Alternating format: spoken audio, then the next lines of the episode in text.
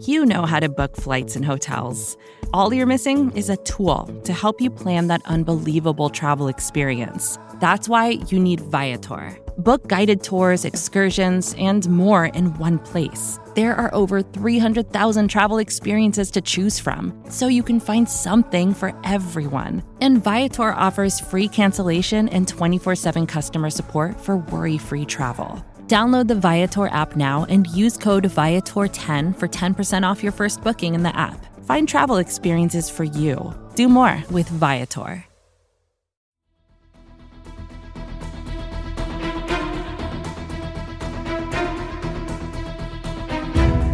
Hello, Bleeding Green Nation, and welcome back to another edition of Eye on the Enemy, powered by SB Nation and Bleeding Green Nation. I'm your host, John Stolnis. You can follow me on Twitter at John Stolnis. We're going to take a look around the NFL this week, and I'm going to give you my top 10 moves of the NFL offseason thus far. There's actually 12 I'm going to talk about, but saying top 12 moves of the NFL offseason sounds stupid, so we're going to call it the top 10 moves of the NFL offseason, and then I will read 12 for you.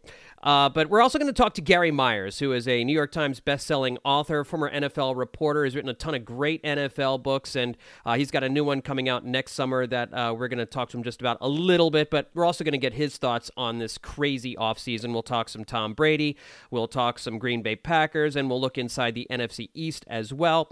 Malcolm Jenkins retires. Where does he rank among the all-time greatest free agent signings in Eagles history? And looking ahead at the NFL strength of schedule next year, how are things shaping up for an Eagles team that finished a whole lot better in 2021 than they did in 2020. All that coming up here on this edition of Eye on the Enemy. Well, joining me to talk about this crazy offseason that we've seen so far is New York Times bestselling author and former NFL reporter Gary Myers. You used to read him in the New York Daily News. You've seen him on HBO's Inside the NFL. He's worked for The Athletic, and specifically, he's written some amazing NFL books Brady versus Manning, uh, a book about the Cowboys, which, as Eagles fans, you know, listen, we try to keep an eye on the enemy all the time, and you want to do that. How About Them Cowboys is an excellent book. And then uh, a book about the catch, of course. Uh, you can follow him on Twitter at Gary Myers NY. Gary, thanks for coming on Eye on the Enemy. How are you, man? I'm doing great, John. How are you?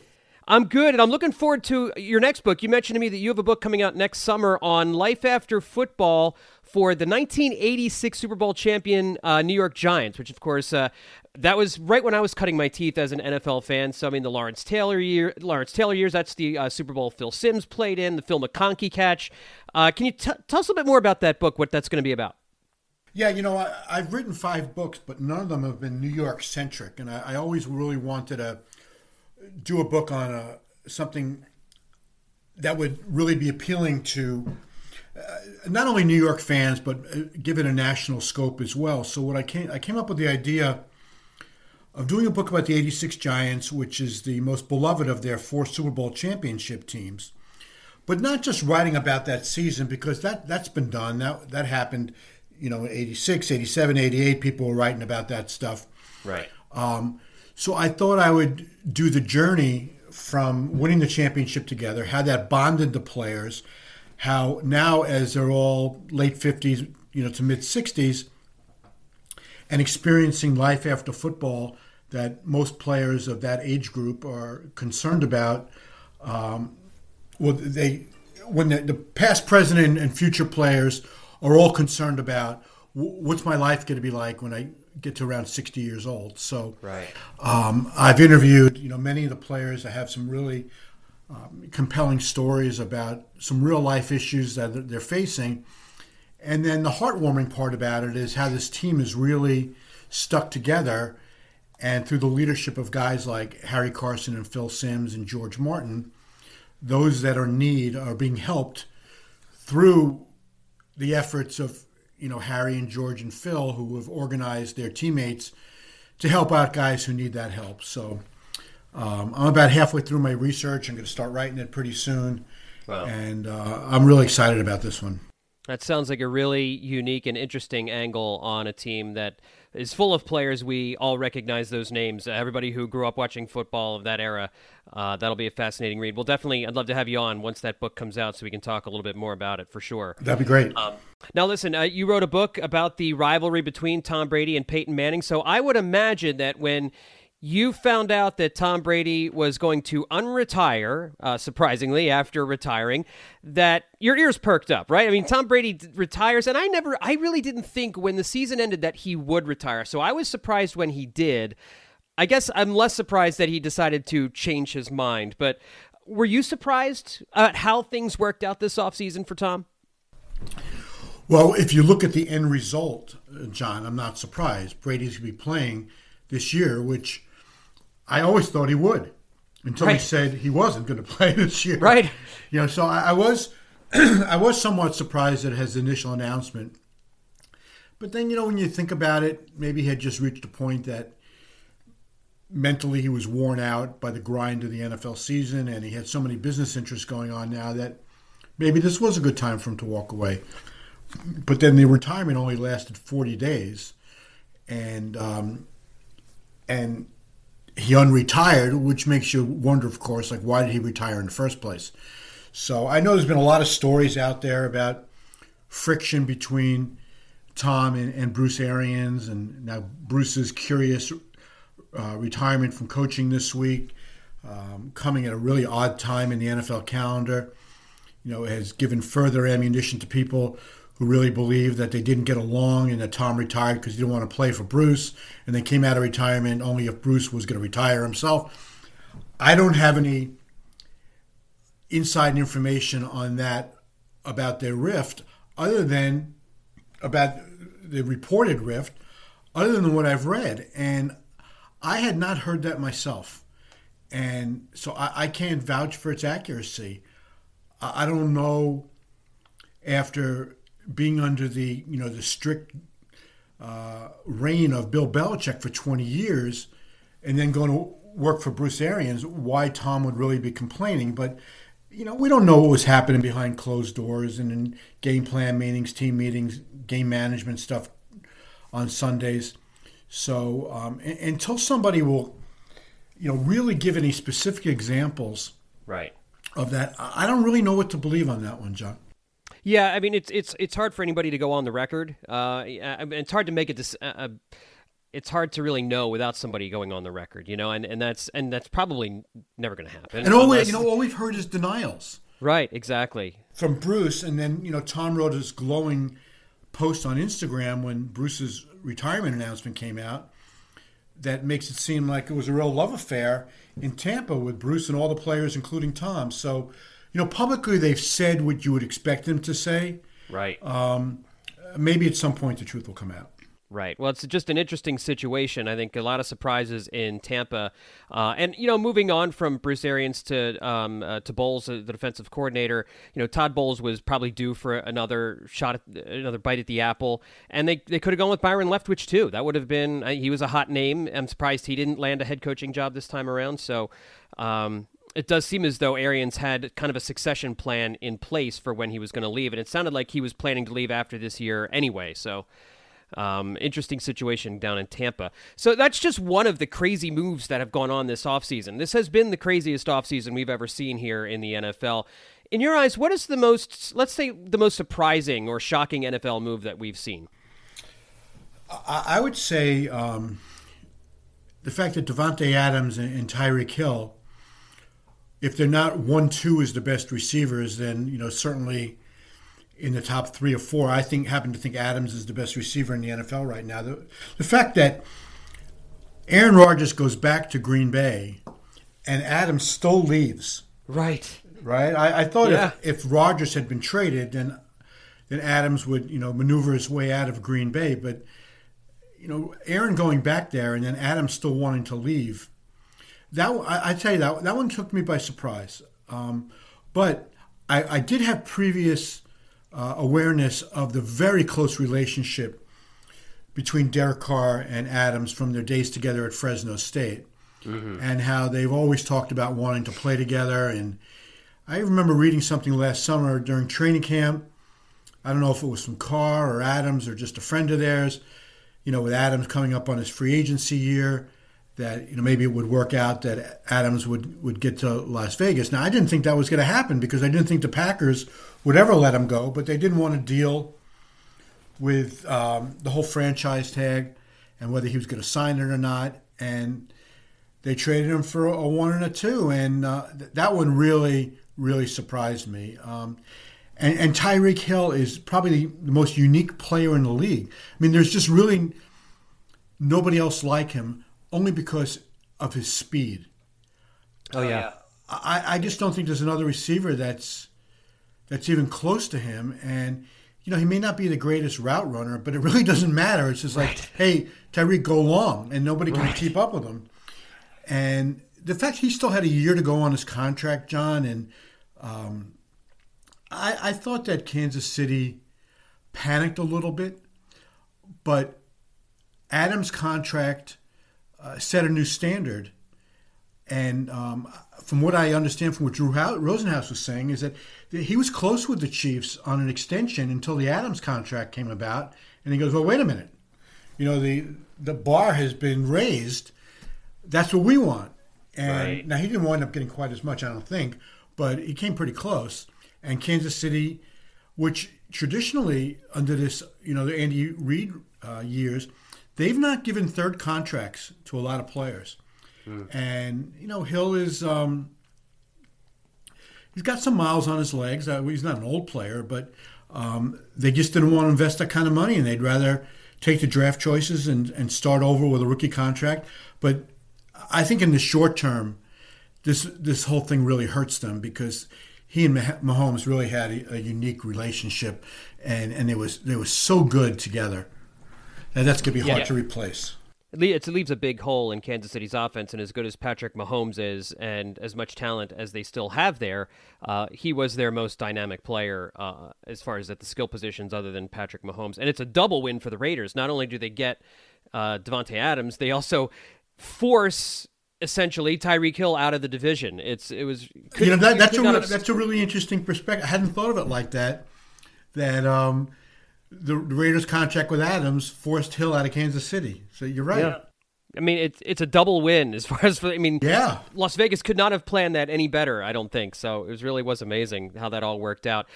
I do want to get your thoughts real quick, and I'll ask you on, on some, a couple of the quarterback moves in the AFC. We saw Deshaun Watson get traded to the Browns, obviously a controversial trade uh, given all of the off the field issues uh, concerning Deshaun Watson. And then, of course, the Russell Wilson trade to Denver.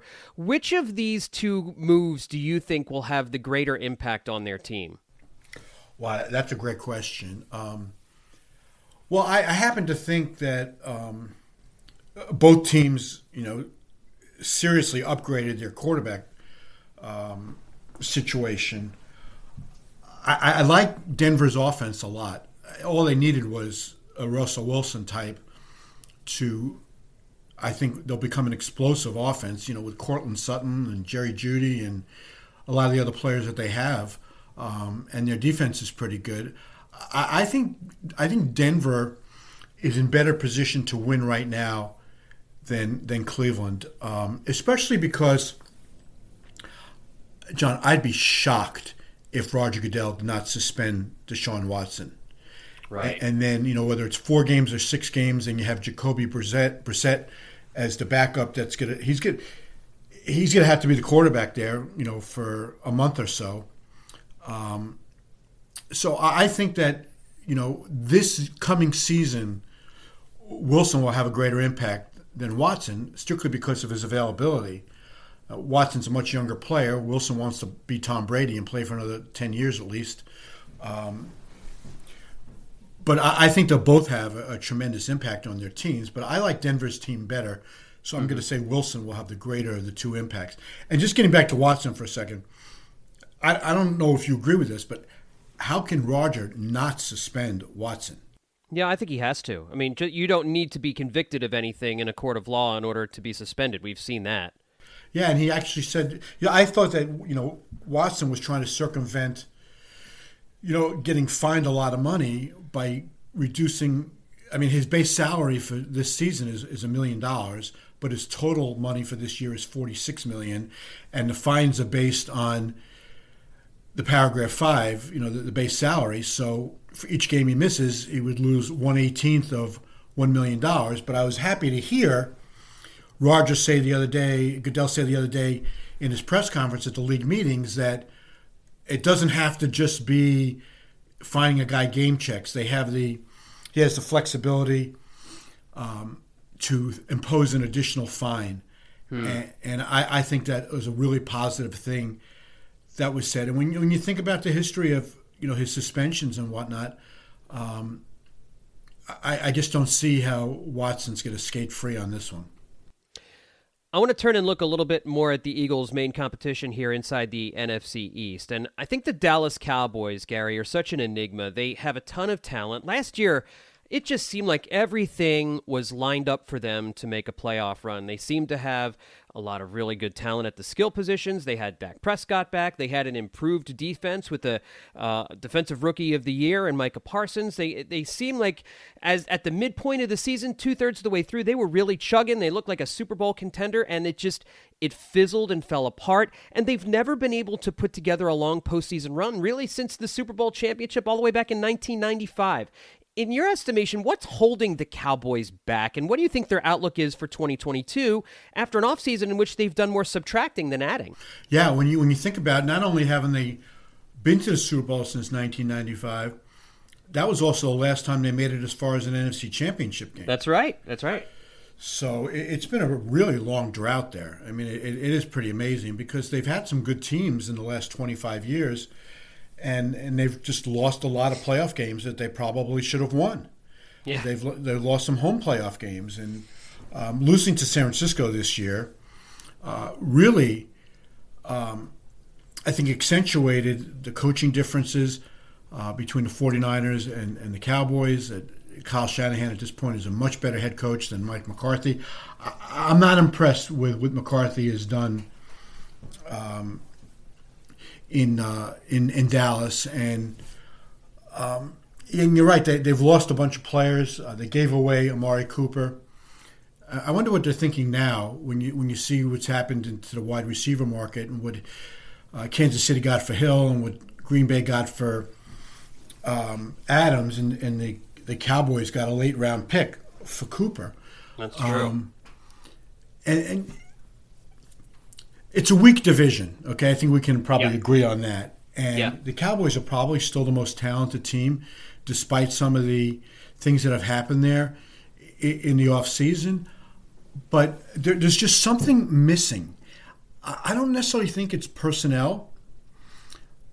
I, I, it's really hard to put a finger on why a team that year in and year out, for the most part, over the last 25 years or so, I'd say more than half the time you can point to them and say they were probably the most talented team in the NFC East.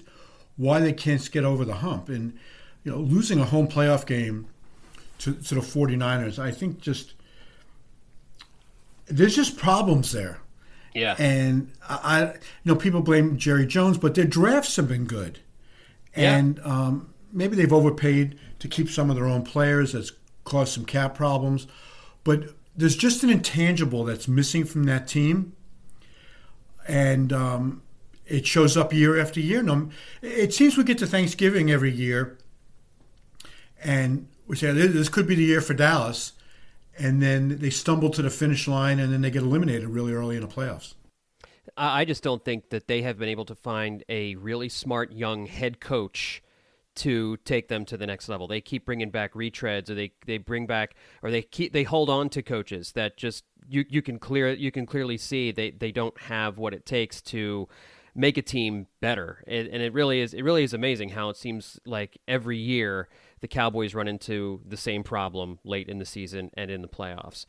Um, I did want to talk to you a couple other things about Washington Commanders taking a chance now on Carson Wentz. As Eagles fans, obviously, we we continue to watch what Carson Wentz does around the league, and I, I think generally speaking, as a former huge Carson Wentz booster myself, I'm curious to see if we are going to be proven wrong at some point, right? You know, if Carson Wentz is going to turn it around, he's going to he's going to rediscover the 2017 or even the 2018 and 2019 versions of himself someplace else. But you you hear the comments coming out of Indianapolis from Jim Irsay. It sounds like that was a very personal decision for him to want to get rid of Carson Wentz, even without a a backup plan in place at the time of the trade. And now Washington takes on Carson Wentz, who has now left two organizations with both of those organizations kind of trashing him on the way out a little bit. Is Carson Wentz an upgrade for for Washington? How, how do you see that working out? Honestly, if um, if Ryan Fitzpatrick was healthy, I'd rather have Ryan Fitzpatrick as my quarterback than Carson Wentz. I know, um, you know, Fitz really hasn't won anything over the years, but he's a great locker room guy, and you keep hearing things that Wentz is not a good locker room guy. Yeah. If you just evaluate the situation in Indianapolis, okay, he's got Frank Reich who loved him. They gave up a lot to get him. He put up really good numbers as far as touchdowns and interceptions. Yeah. They should have made the playoffs. I mean, how they lost to Jacksonville in the last game of the year is beyond me. Right. And they couldn't wait to get rid of him. A coach that loved him on a team that gave up a lot to get him after a year with really good numbers, you know, they couldn't wait to get rid of him. So, in, in that situation, because of that situation, I have severe doubts whether Carson Wentz can ever really take a team, maybe gets them to the playoffs at some point, but whether he's the guy that's ever going to get, in, in this case, the commanders to where they want to go. To have two teams give up on him that gave up a lot to get him, because remember the Eagles traded up to get oh, yeah. right, and yeah. then the Colts gave up so much to get him, and and now Washington you know, takes them on. I, I don't know what they know or what they think they know that uh, the Eagles and, and the Colts didn't know. But uh, when that happened, I tweeted, "Good news for the Giants. Carson Wentz is back in the NFC East." It, I mean, it is, and it's good news. I think for the Eagles too. Of course, the nightmare scenario is Carson Wentz coming into Lincoln Financial Field and, and, and lighting up Jonathan Gannon's defense, which you know we, we live under a certain cloud here in, in the Philadelphia area. But uh, I wouldn't yeah, worry about that too much, though. No, I'm not. It's definitely not keeping me up for sure. Uh, I do want to ask you before I let you. A last thing about the Eagles, and I want I wanted to get your thoughts on Jalen Hurts. I, I always ask anytime I talk to somebody for the first time, I want to get their thoughts on Jalen Hurts. Uh, if you had to place a wager on it, I know we can't really see into Hurts' future right now, but do you think do you think Hurts can be the long term solution at quarterback for the Eagles? I just don't think he throws it well enough, and this has turned out to be more than ever a quarterback league.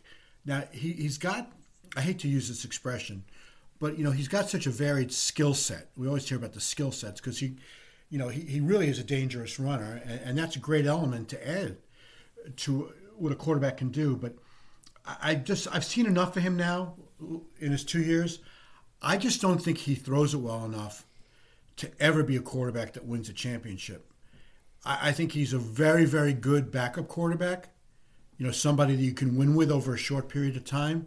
Right. I just don't know that he's a, a, starting quarterback on a team that can go deep into the playoffs. I mean, for the Eagles' sake, you know, I hope I'm proven wrong. Right. Um, but I, I, just, I really have not been overly impressed uh, from what I've seen uh, in the games where he had to throw the ball to win. Right. And again, because quarterbacks have but quarterbacks have always been the most important player on any team, but now so more than ever. If you don't have a great head coach and you don't have a great quarterback, you've got no chance.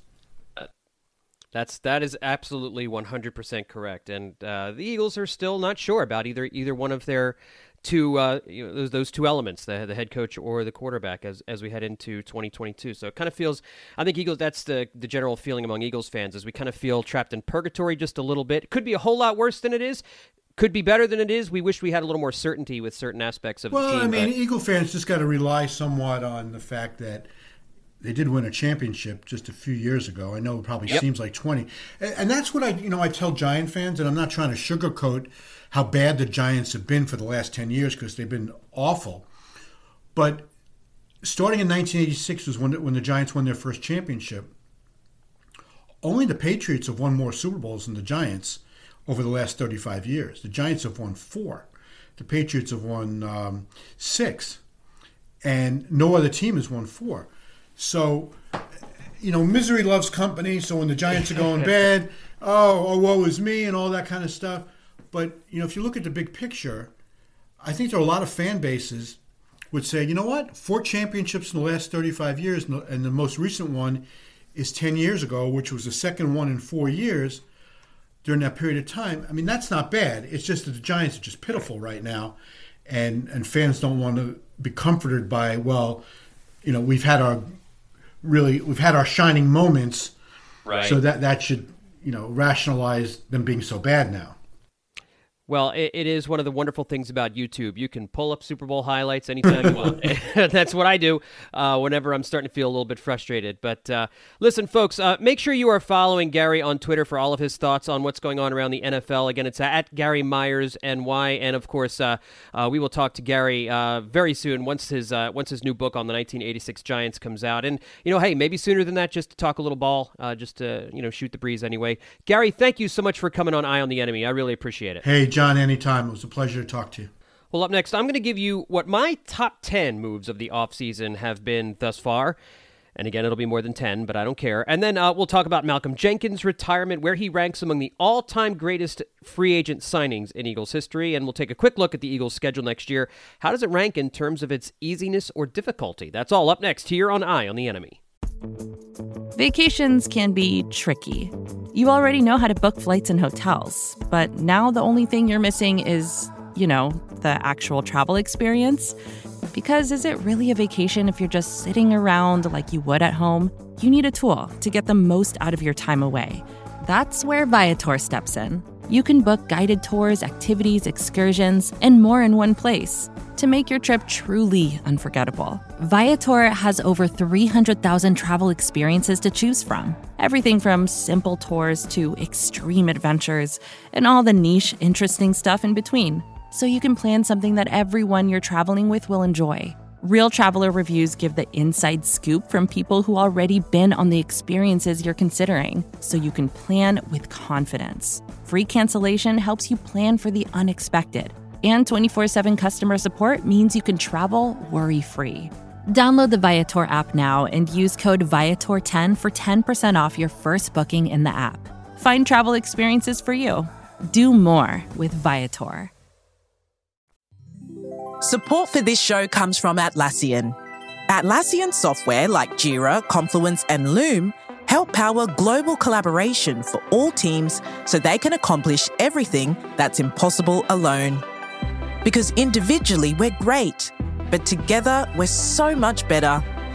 That's why millions of teams around the world, including 75% of the Fortune 500, trust Atlassian software for everything from space exploration and green energy to delivering pizzas and podcasts. Whether you're a team of two, 200 or 2 million, or whether your team is around the corner or on another continent altogether, Atlassian software is built to help keep you all on the same page from start to finish.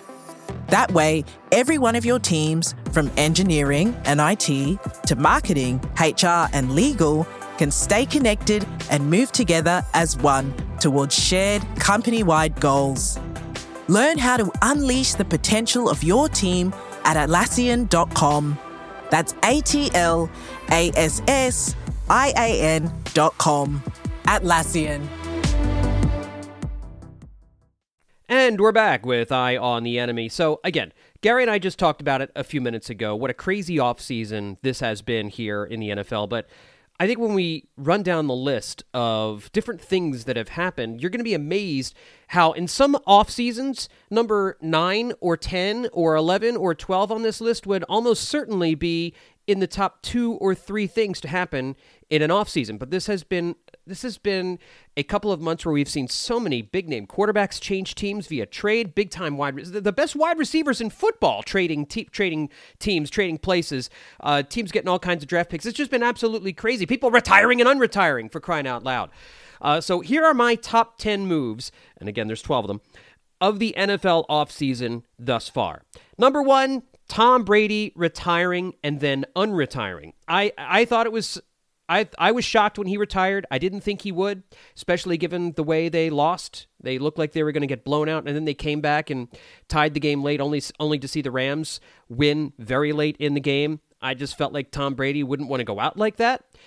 Apparently, he did, and then he didn't. We don't know the reasons why, really, he decided to come back. Maybe family life, the idea of family life, wasn't great for him. Maybe it is because he knew that Bruce Arians was not going to return. Or he told the Buccaneers, I'll come back if Bruce Arians leaves, and, you know, then they can put him someplace in the front office like, like they're doing.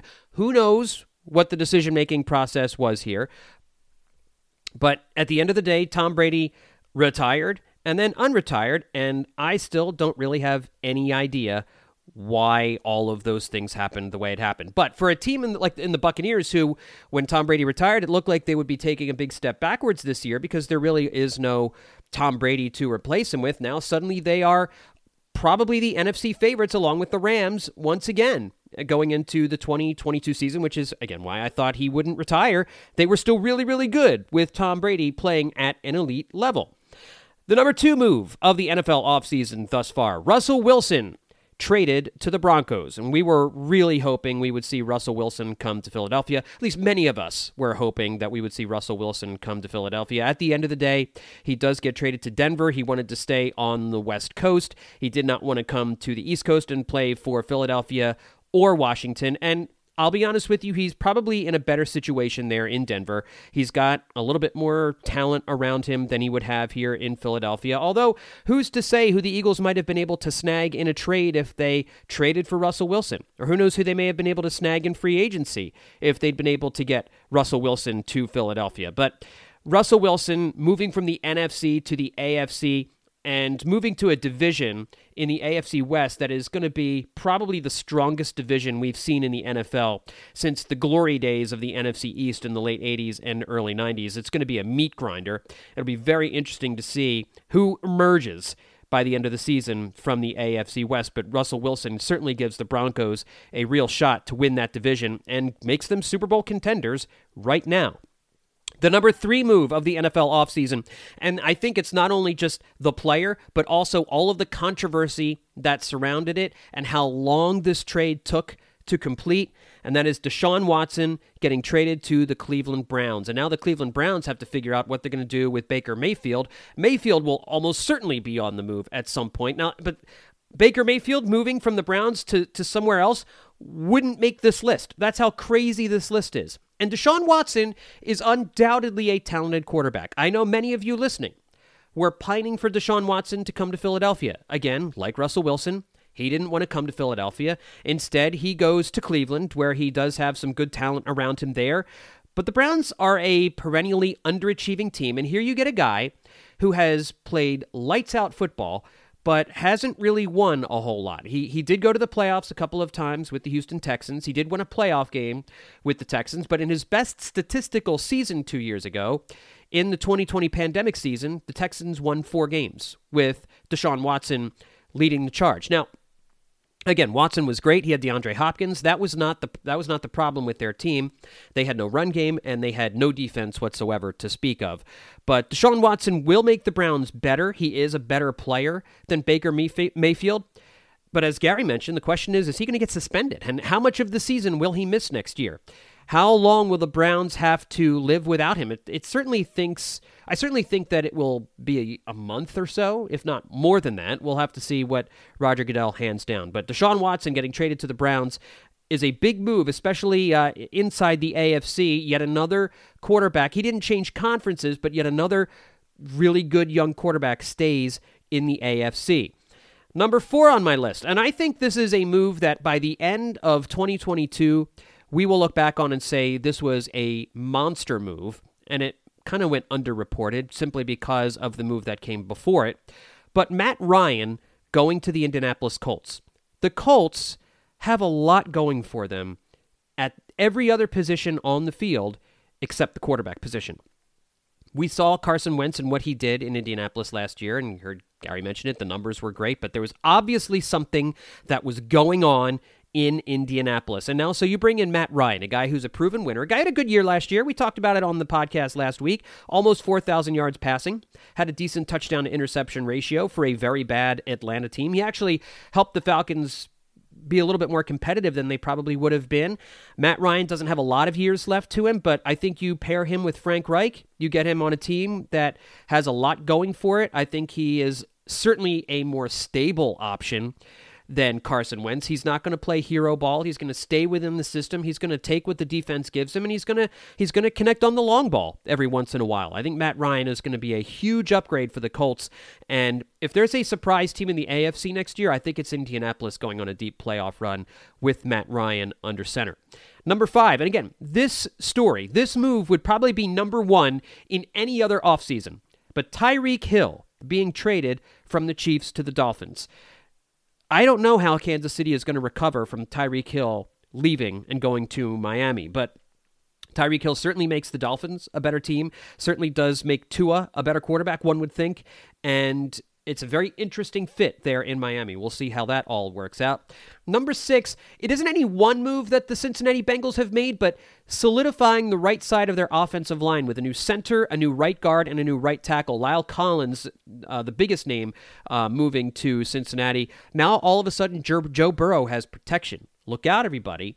Now, are the Bengals, as the Super Bowl losers, going to take a step back next year, especially in a conference that has seen such an influx of talent over these last couple of months? I think you'd be hard pressed to pick the Bengals to return to the Super Bowl simply because of the competition. But I do think Cincinnati is going to be a better team next year.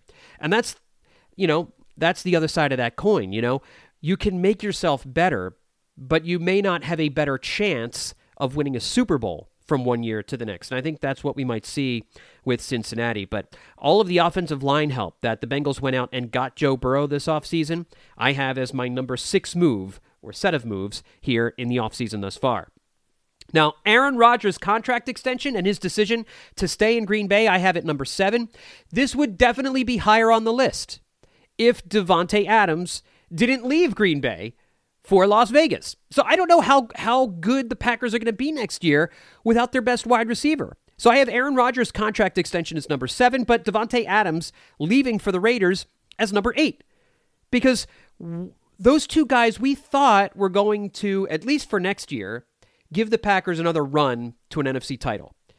And we know that they haven't been able to do it over the course of their careers playing together. Aaron Rodgers has not won an NFC title game, an NFC title game since 2010 when he won the Super Bowl.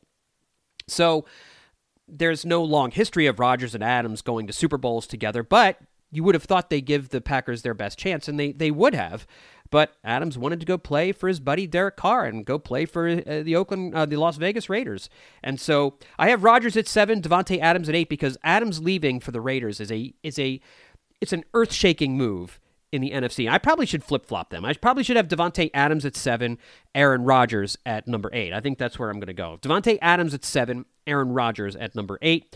Number nine, Von Miller going to the Buffalo Bills. We know Von Miller still has a ton left in the tank. We saw that in the Super Bowl. And now he's going to a Buffalo Bills team that I think most people believe are the favorites to come out of the AFC next year. Oh boy. Number 10, Carson Wentz traded to the Commanders. Anytime you've got a, a, quarterback who would have been an MVP winner in a season in which he helped get his team to the Super Bowl, anytime he changes teams, that's a big story. And when you have all of the drama surrounding Carson Wentz, his time in Philadelphia, the way things absolutely imploded in Indianapolis, all the stuff Jim Irsay has said this week, the fact that the commanders took a look at all that and said, yeah, we want to get in on the Carson Wentz business but I kind of get it too. The Commanders needed a quarterback and they struck out on Russell Wilson. They struck out on Deshaun Watson. They struck out on anybody that they wanted to try and bring in. And they figured Carson Wentz probably has the most upside out of anybody out there. And there is no options in the draft that, that they can turn to. And so they're willing to roll the dice on Carson Wentz. It's a huge roll of the dice. But really, it's one that they they don't really have another option. They were going with Taylor Heinicke otherwise. And you're not winning with Taylor Heinicke you could win with Carson Wentz, but it's highly unlikely.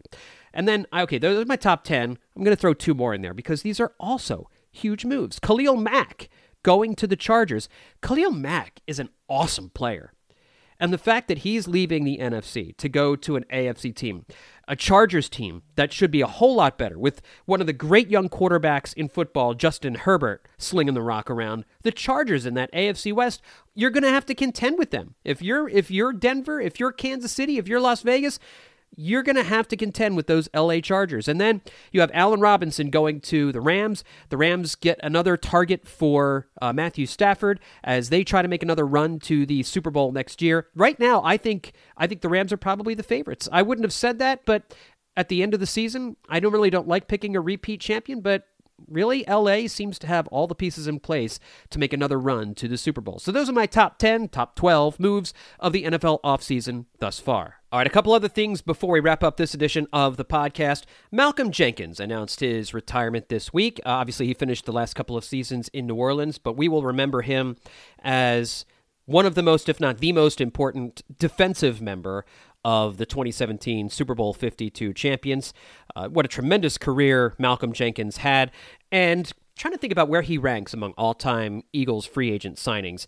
The Eagles have not had a ton of great free agent signings throughout their history. They've had some really good ones, but Malcolm Jenkins is undoubtedly in the inner circle of greatest free agent signings in team history. For me, Troy Vincent is probably number one when you consider how productive he was at cornerback over the years, all of the big moments, the big plays that he had when Andy Reid was head coach, uh, and just what a what a model citizen he was uh, in the locker room and off the field. Troy Vincent, to me, money has never been better spent than the Eagles going out and signing Troy Vincent. And I think right behind him is Jon Runyan.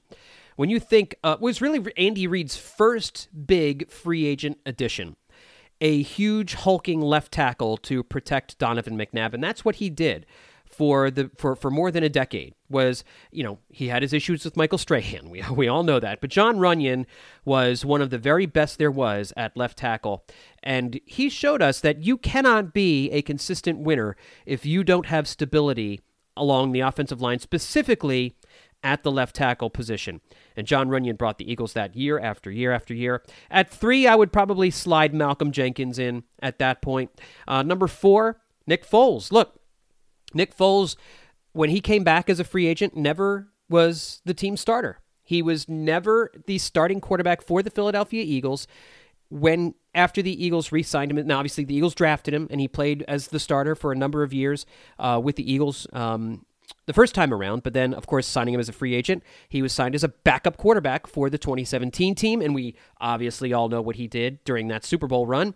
And then the following year, when he subbed for Carson Wentz again and took the Eagles on another playoff run, including the double doink game in Chicago for that alone, Nick Foles, for, for what he did in Super Bowl 52, you have to rank Nick Foles probably number four among the all time Eagles' greatest free agent signings. And then after that, I think it's a, a mix of players. I don't know that I could put these in, in a particular order. Ricky Watters, you have to look at the at the seasons that he had. I had forgotten this. Reuben Frank mentioned this in a story. How productive Ricky Watters was. From 1995 to 97, Watters averaged more than 1,700 yards of total offense, third most in the league behind Barry Sanders and Terrell Davis, two guys who are in the Hall of Fame, by the way. He is the only Eagle in team history with three straight 1,000 yard rushing seasons. Think about that. I did not know that little tidbit of information. He also had 400 receiving yards in each of those seasons, something only nine other players have ever done. He had a very good three seasons in Philadelphia, did Ricky Watters. And then Asante Samuel, he got made fun of a lot for not being able to tackle anybody, but the dude was a ball hawk and got to the ball a lot, made a lot of big plays, a lot of interceptions, a lot of splash plays. William Fuller, they he they got him at the end of his career. William Fuller was a sack machine, man. If you if this Eagles team had a William Fuller on it, they'd be so much better along the defensive line. That's what this team really needs. They need a they need a guy like William Fuller to come in and just just get to the quarterback, man. And I think you also look have to look at Alshon Jeffery.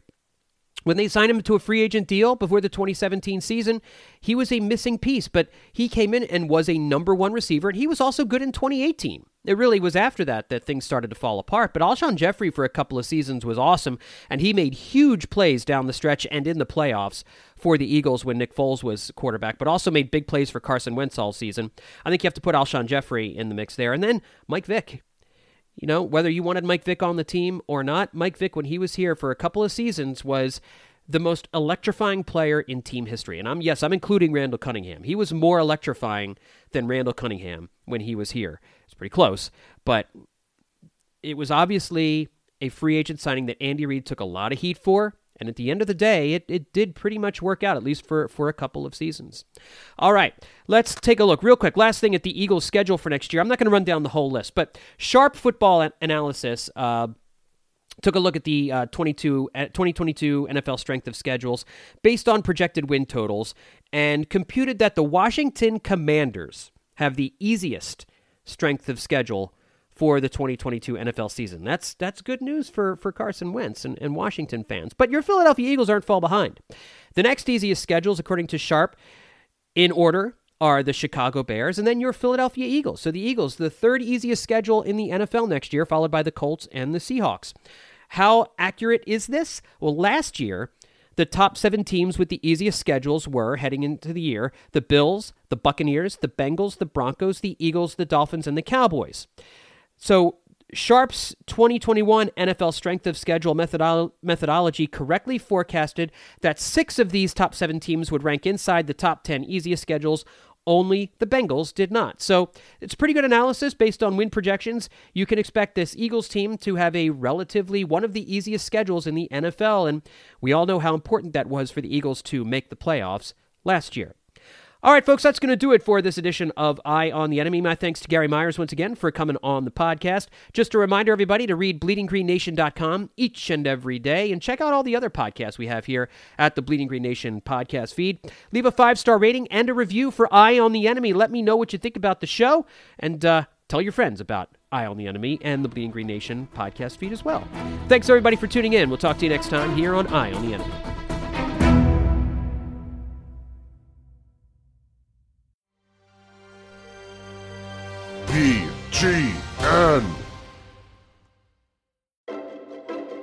From data privacy to the future of TV, retail media, and beyond, the world of digital marketing is constantly in flux. So, how can you keep up? Well, the Current Report is there for you. Each week, marketing leaders on the cutting edge give you the latest insight. So, if it's creating a buzz, they'll be talking about it. Subscribe to the Current Report wherever you get your podcasts.